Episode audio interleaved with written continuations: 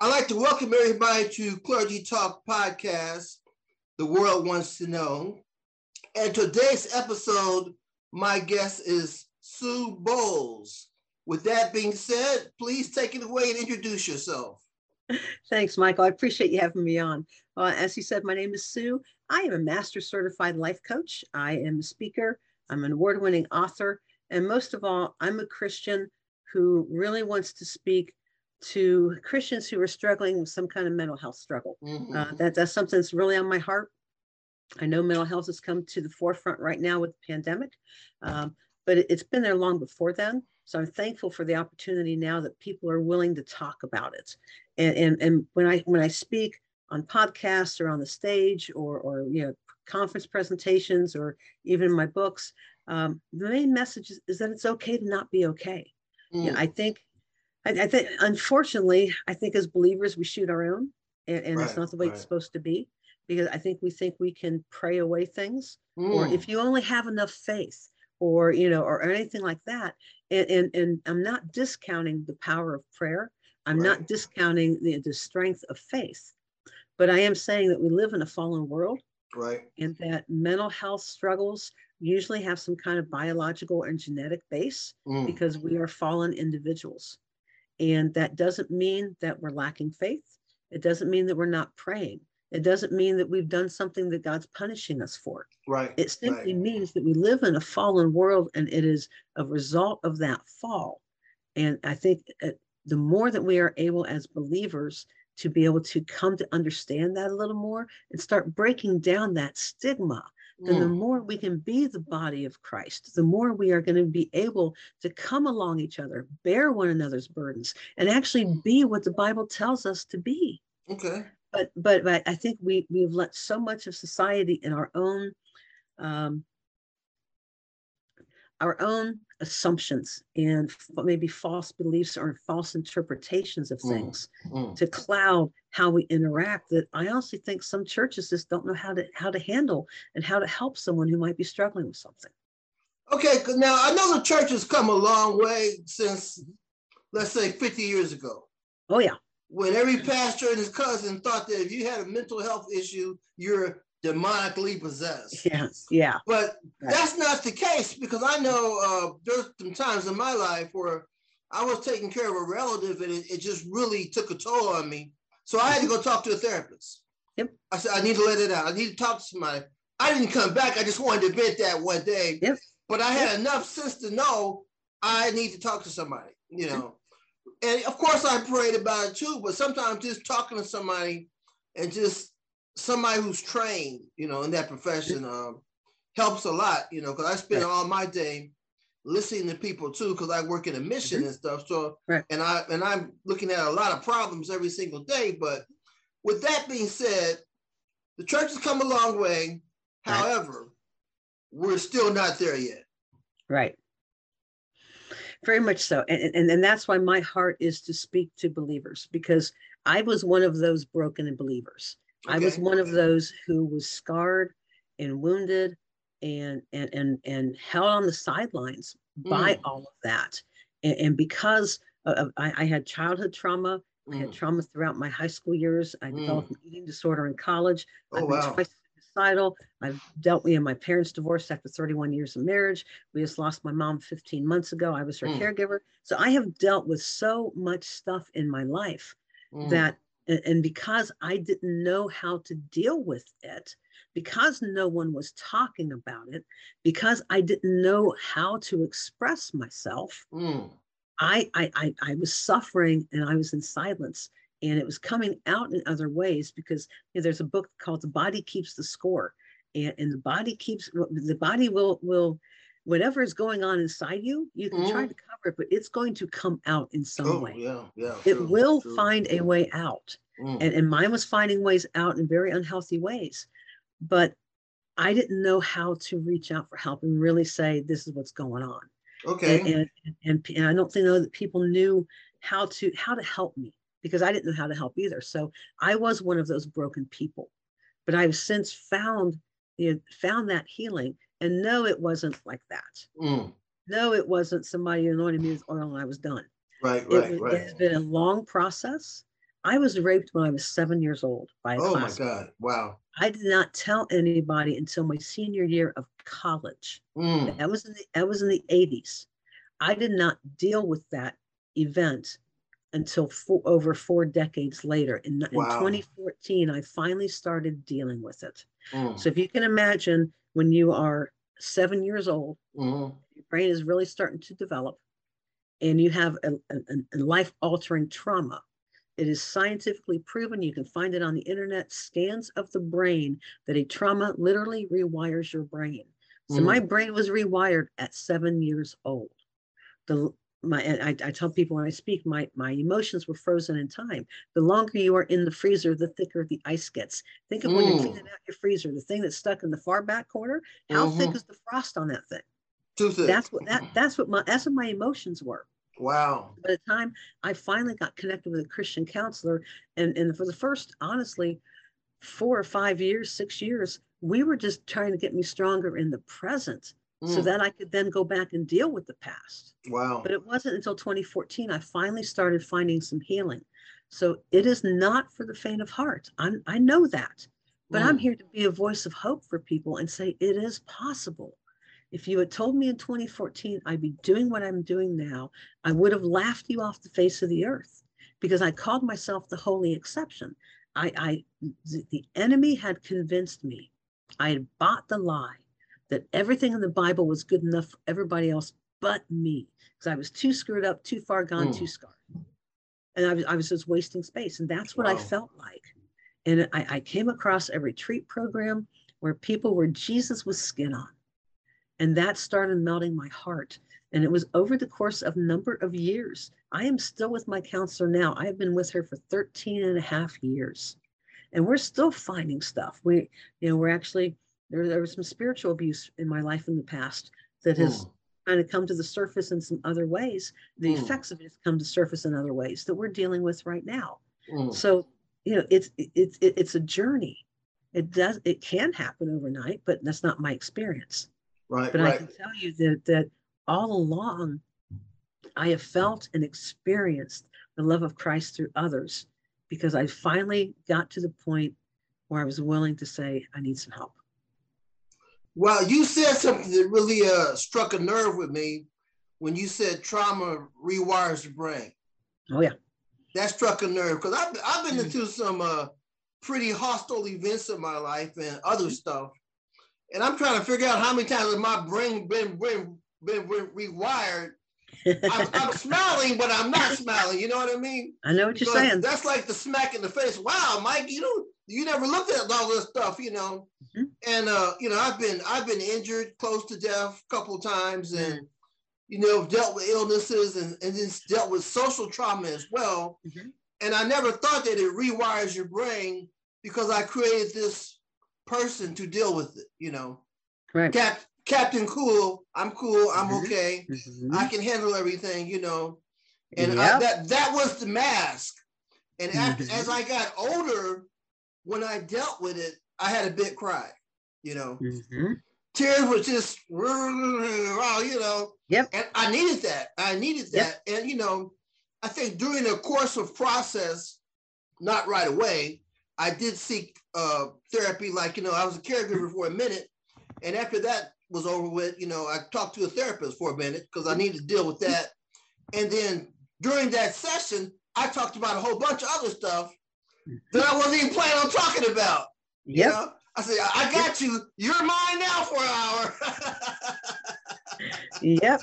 And, and that's just it is that people don't understand there is so much that goes on underneath the surface. Mm, And and, and yes, you, you talked about the mask you wear you wore. I wore a mask in college. I wore a mask all the way through through high school and graduate school. right, right. Wow. Sue had it all together. Sue, Sue was the strong one. Sue didn't need any help. And because of that mask, that's where my eating eating disorder developed. Mm, Because because and and and just real quick, an eating disorder is a mental health struggle. It is a mental health health issue. It is the second most lethal of all mental health illnesses. Second only second only to opioid addiction. mm, And the reason for that, not only because of the suicide that's involved with, with eating disorders and depression, but also because of the intrinsic damage that people with eating disorders do to their bodies over time. The body keeps the score. That's how the body keeps the score. Mm. You know, so so even though you know you may look at me and say you don't look like you have an eating disorder, I do.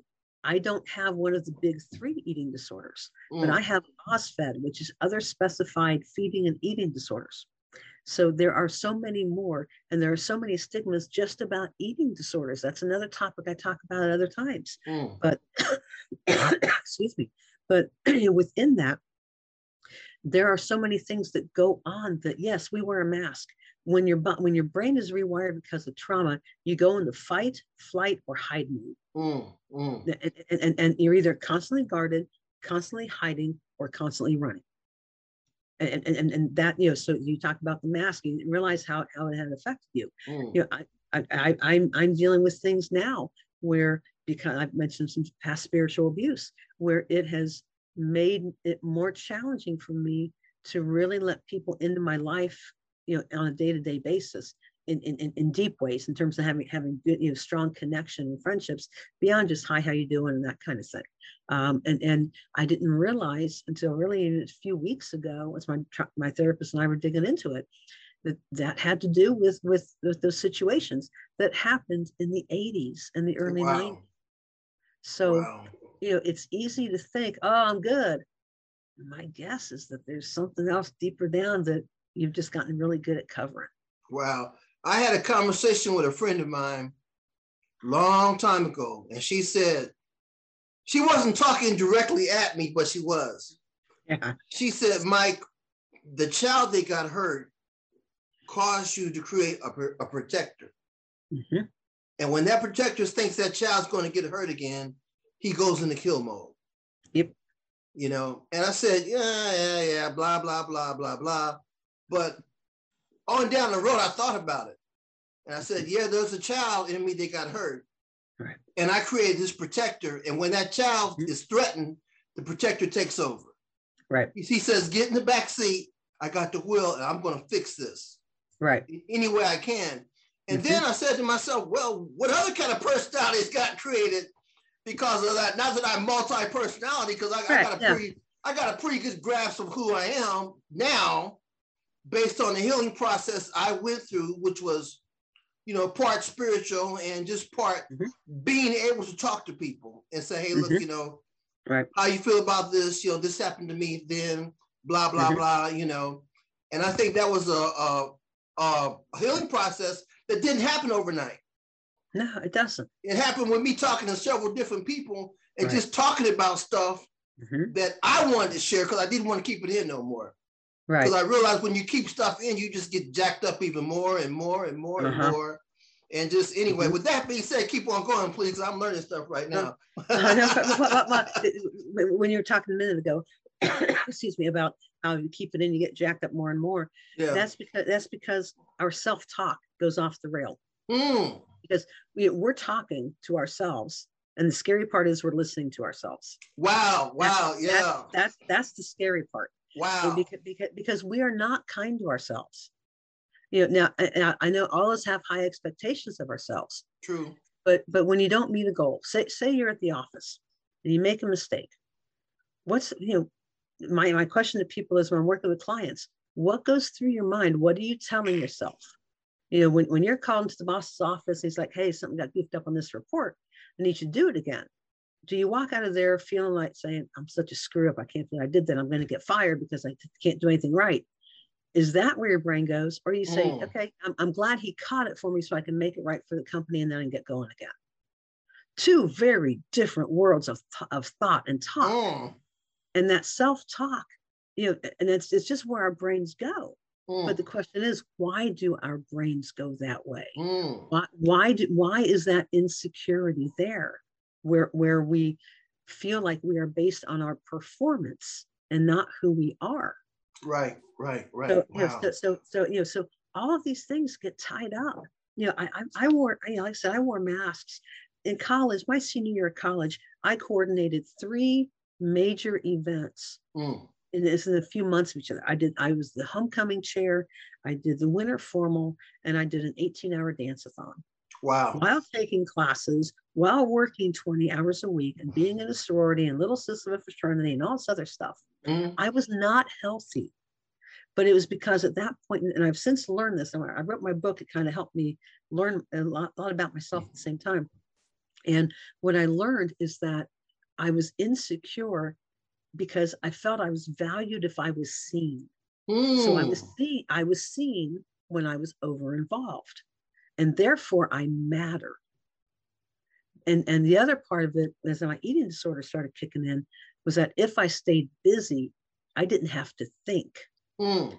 I didn't have to think, I didn't have to feel. And if I didn't have to feel, I didn't have to deal with my stuff. So it's been interesting to learn all these things about myself and to catch myself when I'm going into that again. Okay. Yeah. So, so it's you know it we are we are very complex individuals, mm-hmm.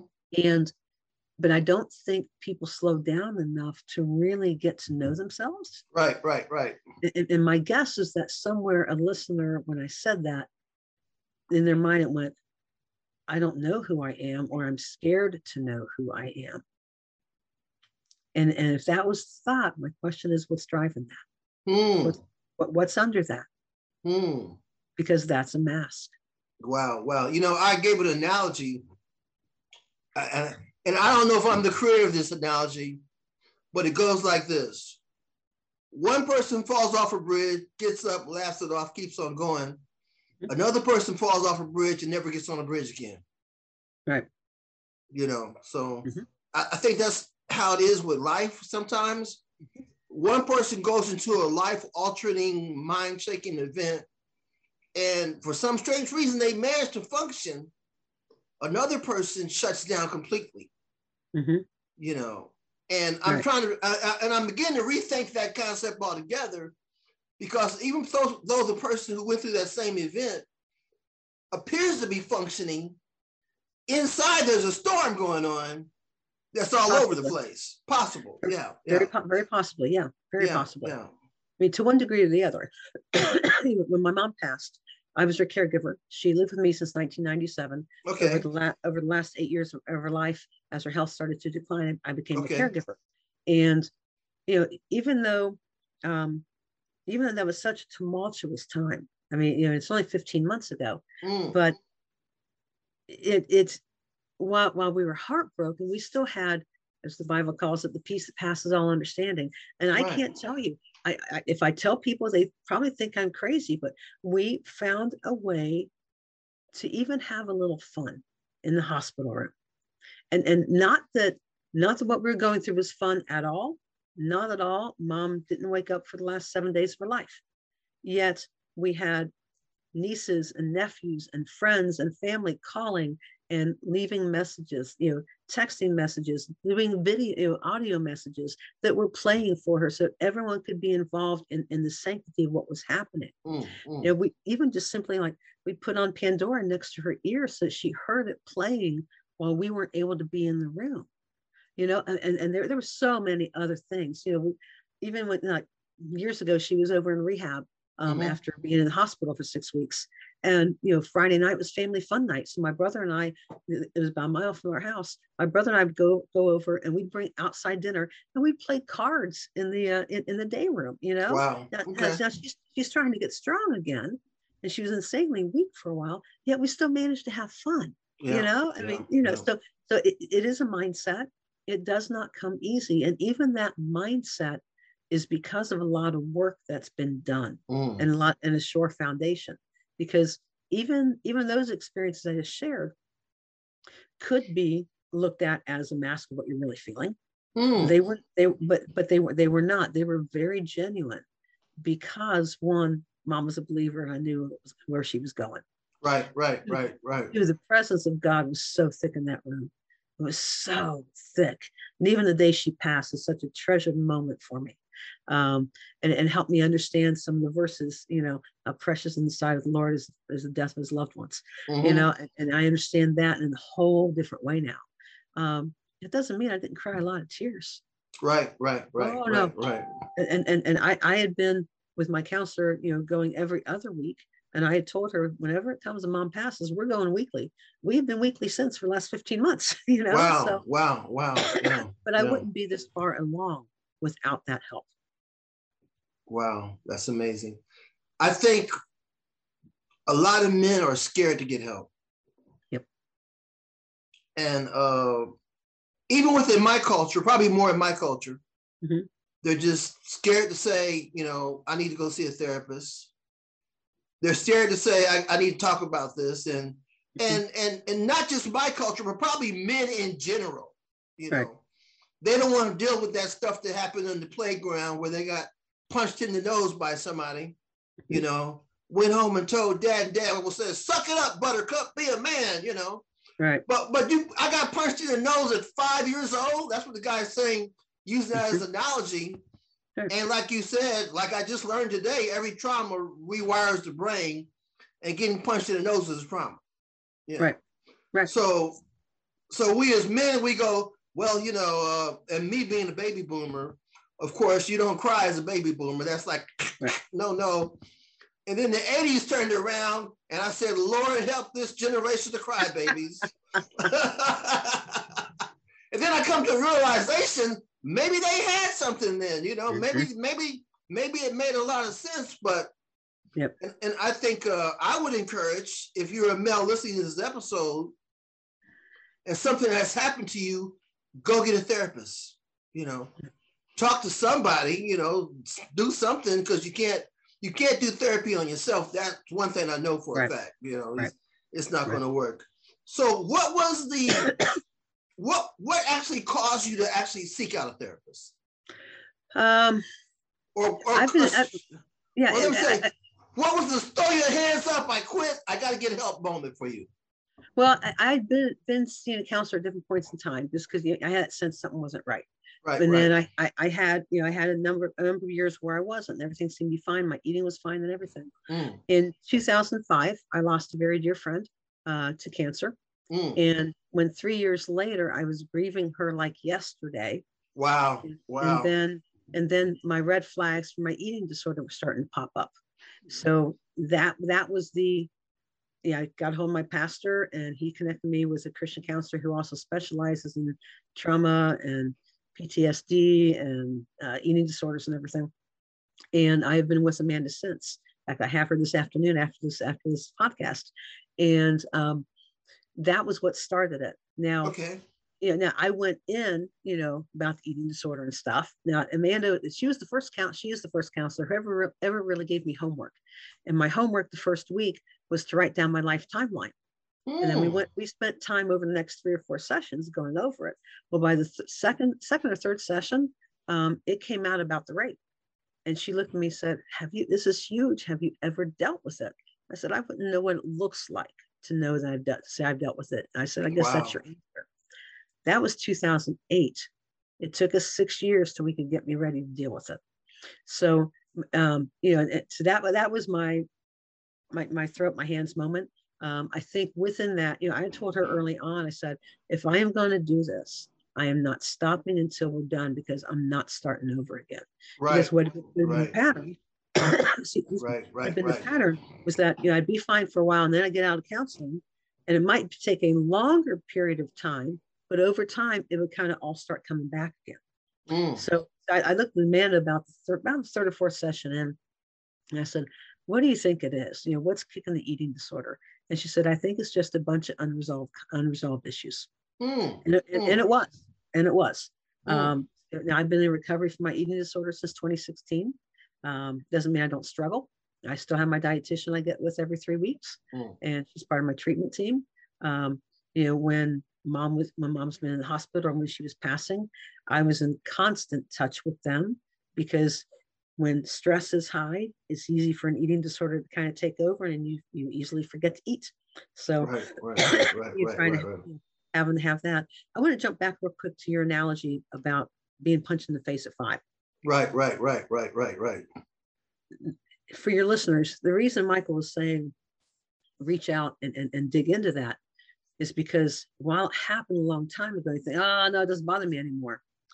My guess, the thought that went through my mind is that if you're punched in the playground on the playground at five, went home, told a parent they were not supportive, you were not defended. Therefore, mm. you therefore you didn't feel valued. Mm. Therefore, you felt like you didn't have a voice. Right, right, right, right. All right. at age five. Think of how that came into play throughout the rest of your life. Mm. So hmm. instead, instead of feeling protected, you felt unprotected. Mm. Therefore, you became the macho man to protect yourself. Yeah, yeah. It's it's it's not how you've always been. It's only what you've known. Mm. But that can be changed mm. because again, there is still a five-year-old little boy who wants to be loved, yep. who wants to be protected, yep, who true. wants to know they matter for who they are, yep. not what they do or what they don't do.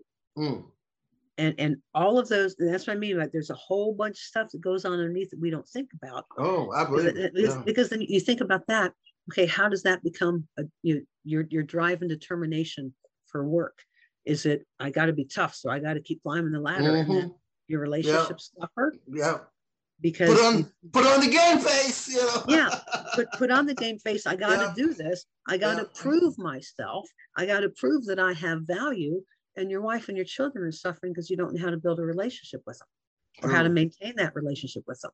It is so intertwined and people don't understand that. So I wanted to come back to that just as an example of, of, of why we are why we want to talk about these things. Mm. Now it doesn't mean that every person has a trauma in their life. Right, right, right. I, I, am a master certified life coach. I work with clients who want something better for themselves. Mm and and won't don't want to stop until they get it. Right, right, so right. I, I, I, work with clients who are driven to get where they want to go. And, and what's cool is a year ago, this time last year, I had a mother daughter reach out to me. They had had a major falling out from, from COVID the previous Thanksgiving. Mm. They, had had, they, they had rated their relationship about a 10 out of 10. Wow. When they came to me after the fallout, they said it was down to about four out of 10. And oh my God. After about three, about three or four months, they said we're back to an eight and we think you've given us the tools we can move we can take it from here what they were dealing with was learning how to communicate these are two grown adult women that were learning that they were making assumptions that mm. they were not they were not fully listening that they were not understanding it from the other person's perspective all because of this fallout and it brought out some stuff but now they've experienced healing it's been over a year. They're doing great. Um, the, the, daughter is is is pregnant and going to be a mom again. Okay. The mom, you know, the mother's going to be a grandmom again. So you know, and and and all of that was issues of contention. so it's neat to be able to see that. So mm-hmm. as, as a as a life coach, I can help. And, and, and that's what I, I I want to be a resource. So if your listeners are in need of something, if they want to try to work through some of these things, now there, there, there are boundaries between coaching and counseling. Right, and right, right. I'm up against those. You know, I will work through work that through with them, and, and if it's something that I am not qualified or ethically able to help work through, then I, I will certainly help connect them to resources. Right, right. But if, right. It, if it's if it's relationship issues, communication issues, job career, boundaries, finances, general stress, mm. general anxiety. You know, social anxiety is a huge thing right now. Mm, mm. I have a client I'm working with right now who is a male, who was very, uh, very hesitant to to get involved, to reach out to anyone, to you know, to leave his house and, and try to interact with people because he's I don't know how to anymore. And we're work we've been working on that, and now he wants to be a leader at his church. Wow.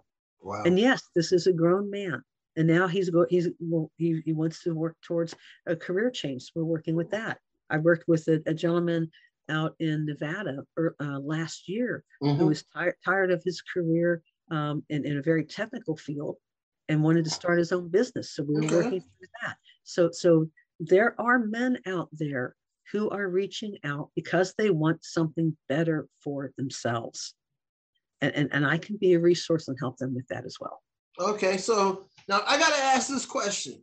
Sure. Uh, women and men, I know women and men deal with stuff differently, you know, mm-hmm. or that's what I think, or that's what I've been told. So, wired us. Yeah, really, pretty, pretty much. so, is it easier to work with other women, you know, that are seeking change, or is it easier to work with men? Um, I haven't really seen a difference. Hmm. hmm. Be, be, because again, the people that I work with want something better. And Right. they, they, they, they have an idea of what they want. Okay. And I get to I get to help them see their dream become reality. Okay. So so because because they are determining what they want and, and, and how they're going to go about it, and, and then we're working on we work with, with with the best way to help them get it and develop those skills so they can get it. I, I don't really don't see a difference because when when they come to me, they're hungry, they're eager, they might be Right, hurting, Right. Right. might be confused and and and not knowing which end is up but we start we start you know picking that apart. The gentleman i'm working with you know with the career change right now hmm we, we, spent time recently just talking about okay you know once a career change and not sure what. So we talked about you know, what interests you. You know Mhm. what you know, what what skills do you have now? What do you want to develop? What do you want to leave at the wayside?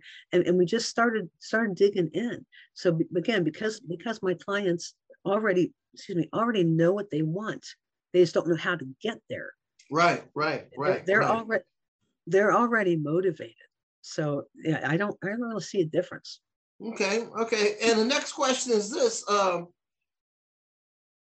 Do men and women deal with trauma differently, or is it still is that the same? um, how someone deals with trauma is a highly individual situation because it's affected you know it, it's affected by by your your environment Mm, it's affected by your fam by your family mm, your relationships your foundation so no trauma is dealt with the same by by any any individual right, be- right, right, because- right. because that traumatic experience is specific and unique to the person who unfortunately experienced it Mm, mm. A- and, just just as i'm not going to tell somebody i know exactly how you feel i don't know how you feel because I am not you True. Right. I, right. I may have I may have something I can draw from to help me Mhm. relate. Right. Right. I do right, not right. know how you feel because I am not you. Exactly. So it- for the exact same reason, trauma, a response to trauma is individualized because it happened to an individual. Right. Right. That makes a lot of sense because I consider myself to be a very empathetic person. You know, in versus I kind of like I, I I understand what you're going through and I can I can feel your pain Mhm. versus I may not understand you know how you're dealing with it, but I kind of Right. feel it. You know, Right, right. versus versus some people are compassionate. Well, yeah, whatever. But are you feeling what they're feeling though? So you know, Right, You right. can say, "Oh, poor baby, that never should have happened." Anyway, see you later. But you know, me, somebody tells me something that happened to them, I might think about it for a couple of days. Mhm. You know, because I'm trying to get it in my head. Oh, wow, you know, wow, you know, I'm trying to walk in that person's shoes. I'm going like, wow, you know, and a lot of times I can't even grasp it, you know, or grasp what Mhm. they're feeling with. But I kind of understand it. I guess it's because in my life I've had my moments, you know, where I've the, the smack in the face moments where why this happened, you know. Right. But I think through a, a period of spiritual growth, talking to people, Mhm. and and having a big cry a couple times helped me to get rewired right on the right track, which caused me to become a better pastor, a better minister, Right. and you know, pretty good doing my career career that I'm finally get a chance to work in that I've wanted to work in all my life, you know, but I, I know God knew I wasn't ready at a point when I had all Right. this garbage in my closet. So, you know, which caused me to be a potential maybe walking time bomb, you know, Mhm. until I address those issues. And I, I think Right. that uh, um, I think we as human beings have a lot of issues that some are small, some are huge. What's interesting, when I was in eighth grade, you know, you have your little class book and everybody signs it. Somebody signed my class book to the girl who's always mad. Hmm. I did not realize for the longest time how truthful that was. Like, Wow. Monica, Monica saw something that I did not. Hmm. And, and, and, and, you know, that's not me anymore. But here in eighth grade, she was seeing it. Hmm. And I'm like, how insightful was that? Here, is another point I wanted to make real quick. You're talking about different tiers. You know, as I've walked my healing journey, you know, I, I mentioned a retreat program I became became part of, became part of walking stick retreats, and um, it's the living legacy of Rich Mullins, who was a Christian musician in the '90s. His big song Mm. was "Awesome God," And we get together, and the whole concept behind Walking Stick is that we all have need help along our journey. Right, So right, right, right. Help along our journey. Well, the first year, yeah, I went in and I was imploding. It was the year we were dealing with the rape. Um, since I have an eating disorder, emotions are not my friend. And of course, when you're dealing with something traumatic, you're dealing with a lot of emotions. And I was starting to implode. I was not doing well. A staff member since said that it was as if that first year was a type of Hail Mary for me, of going to it, of, of it's my Hail Mary pass. Could God really love me? Am I really Mm, love, am I mm. really lovable?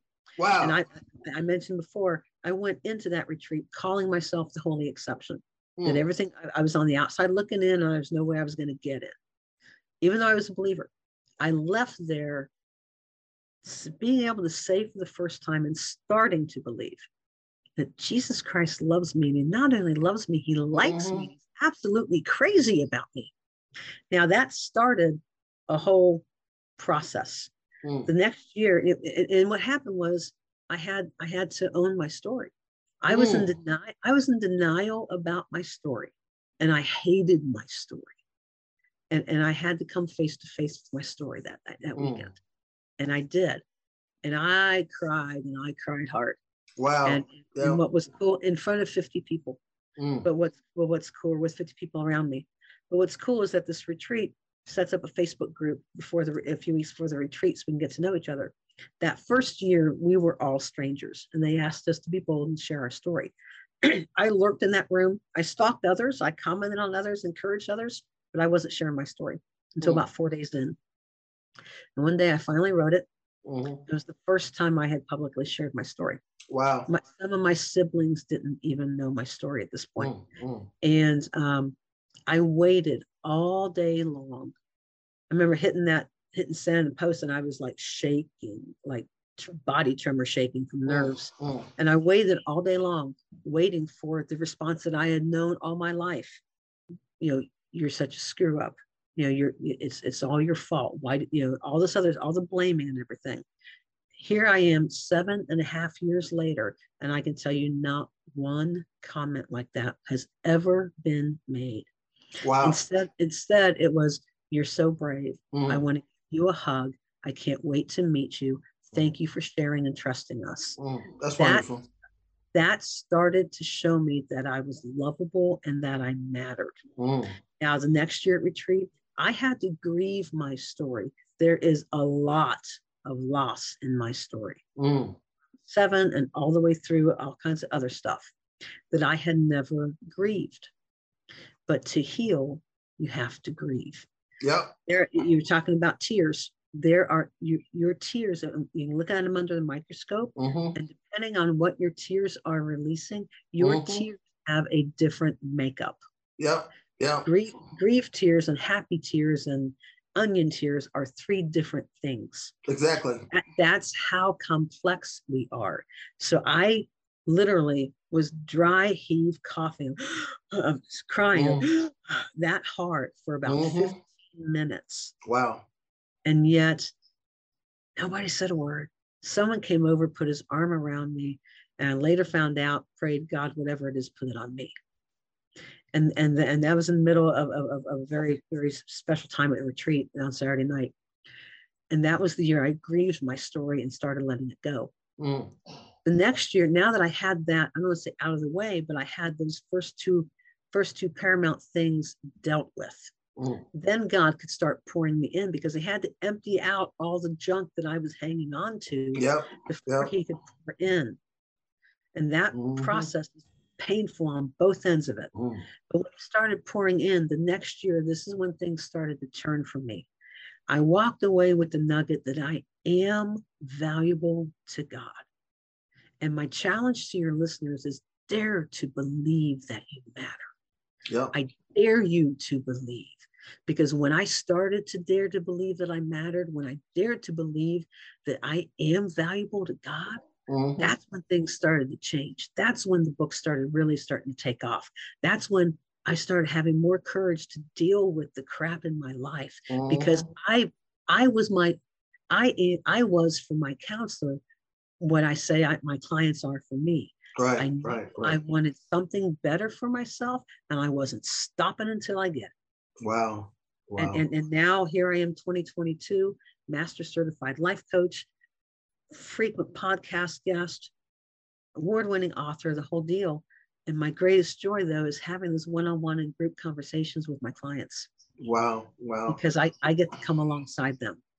I really relate to that because uh, you know we have layers. Everybody has layers, Mhm. and it's it's very hard to make yourself relive an event that you don't want to deal with. You Right. know. Right. So I know I know during my healing process, uh, well, a couple things. I lost my mom when I was ten. Mm, Of course, I cried at the funeral, Right. but I think at 32 years old, I cried again, mhm. and those were the real tears. You know. Right. Yeah. That that was the stuff of me bottling up, saying, I didn't have a mom growing up. I had nobody teach me about women. I had Right. to figure this stuff out on my own, which yeah, I it probably doesn't work that way. which I probably figured it out wrong. You know? Yeah, it doesn't work that way. Right, it doesn't work at all. But you know, I think a mother is very important in a son's life. You know, he Yep. he has to see that nurturing, the loving. You know, Yep. Yep. the oh you bruised your knee, you know, and all that stuff. You know, Mhm. so the real tears came at 32 years old. You know, Yep. and uh, and that was something I bottled up for 22 years. Mhm. I said I ain't dealing with that. I don't even want to deal with it. I don't even Right. want to go there because that means I got to relive that event. You know, Right. and I don't want to do that. So Right. there's a lot of people walking around with events they don't want to relive. Right. You know, they'd rather just say, I'm okay. If I'm okay, you're okay. So we're all okay, right? And they're lying to themselves and each oh, other. yeah. Yeah. Yeah. And then relationships go wrong, you know, stuff and- comes out at work. Yeah. Yeah, I, I mean, I was when I was on retreat earlier this year eh, or late last year, and in my small group, somebody said so. We're talking about masks again, and Right. somebody said something that uh, I looked at and said, "Ouch," and yes, and she simply said, "Masks are sin. Mm. Mm. We're bearing false witness. Yeah. That's, yeah. We're not yeah. being authentic, and, Right, and, and more right. than more than that, we're not we're not laying down that living sacrifice." Mm. we keep crawling off the altar and when we wear a mask we let it keep crawling because we don't want to deal with it we don't want to say right. god it hurts to lay my heart open to you and i'm going to let you do your open heart surgery without anesthesia anyway Wow. and, wow. and, and instead you know what's to say in hebrews talk about uh, we are living sacrifice a living sacrifice likes to crawl off the altar and you Mm. got to keep crawling it back up there and nail it there again until it tries Mm. and it's a constant battle but when we wear our masks when we're like you know what i'm just not dealing with that you know that's part of that's that's part of your heart that jesus christ wants right. and you're denying him of it right. Right. Right. and you're not letting him be lord of that part of your life and when he become we know in other aspects when he's lord of our life we know how well things go but it's like no god you're just not good enough for this part this part you know you can cover everything else but you can't do this one.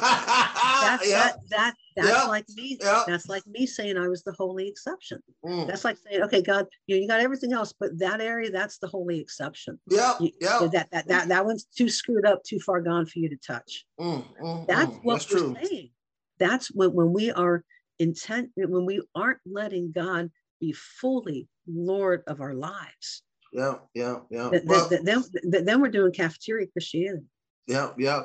Well, you know, today's cool kids always say, keep it real. But you gotta wonder, are you really keeping it real? You know? Am I really seeing the real you, or is it, it just part of the layer, you know, part, part of the mask, like you said?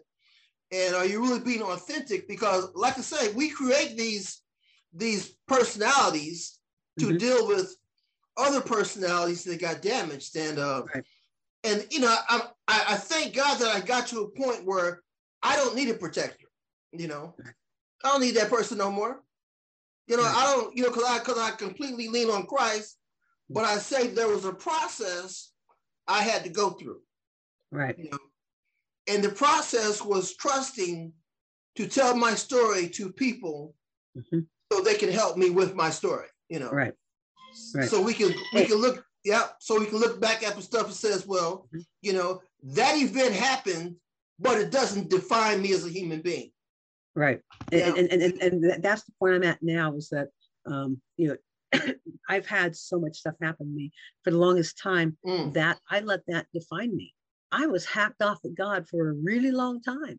He and I had a lot of arguments about why'd you let this happen to me. Oh um, no, well, but yeah. but but but where I am now is that I know that through those exp- one, I know God never abandoned me, even though I convinced myself of that mm-hmm. numerous times.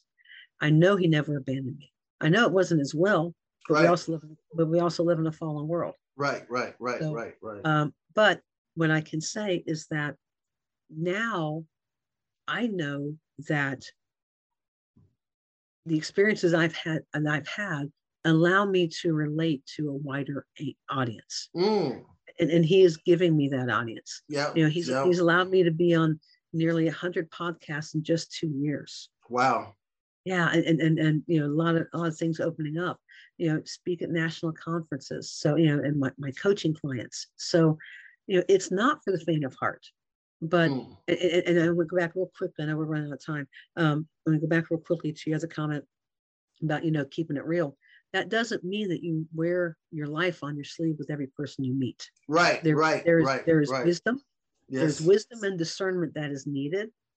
But what it does mean is that God, Jesus had 12 close apostles. Yeah. Those are the people he spent his life with. Those are the ones that he was real with those are the ones that he invested in and let invest in him as well. True, true. And, and I'm not saying you got to have a circle of 12, but I am saying the principle is there for connection. And the principle is there to have a couple people that you will let in and walk with you through the mud and the mire because you know they're going to not let you fall and they're going to carry you and walk with you through the other side. All right. That, that's, that's the charge we all have. Jesus Christ exemplified that through choosing his 12. So it doesn't mean you got to be real with every single person you meet. There is discernment, there is caution involved because your story is sacred. And it's not one to be told to every single person.